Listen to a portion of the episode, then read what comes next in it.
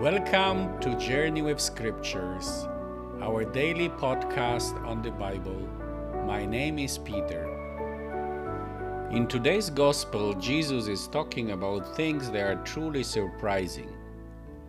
Enjoy this episode, share it with others. God bless. Matthew chapter 11, verses 11 to 15. I tell you the truth. Among those born of women, no one has arisen greater than John the Baptist. Yet, the one who is least in the kingdom of heaven is greater than he is. From the days of John the Baptist until now, the kingdom of heaven has suffered violence, and forceful people lay hold of it. For all of the prophets and the law prophesied until John appeared. And if you are willing to accept it, he is Elijah who is to come. The one who has ears had better listen. In the Old Testament, there was Abraham, David, and wise Solomon. The Greeks had their famous philosophers like Socrates and Plato. In India, there was Buddha, and in China, Lao Tzu and Confucius. Was John the Baptist greater than all of them?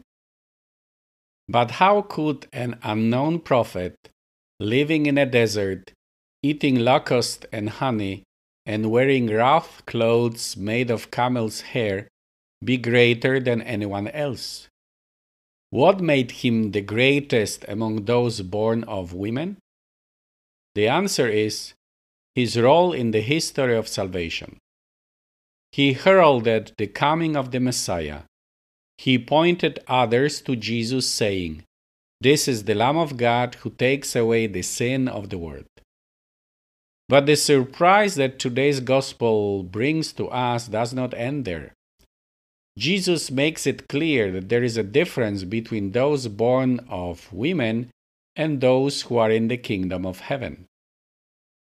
In the Gospel of John, we hear about the similar difference between those born of the flesh and those born of the Spirit. It seems that John is being placed among those people of faith who, as the author of the letter to the Hebrews says, did not receive what had been promised. Why?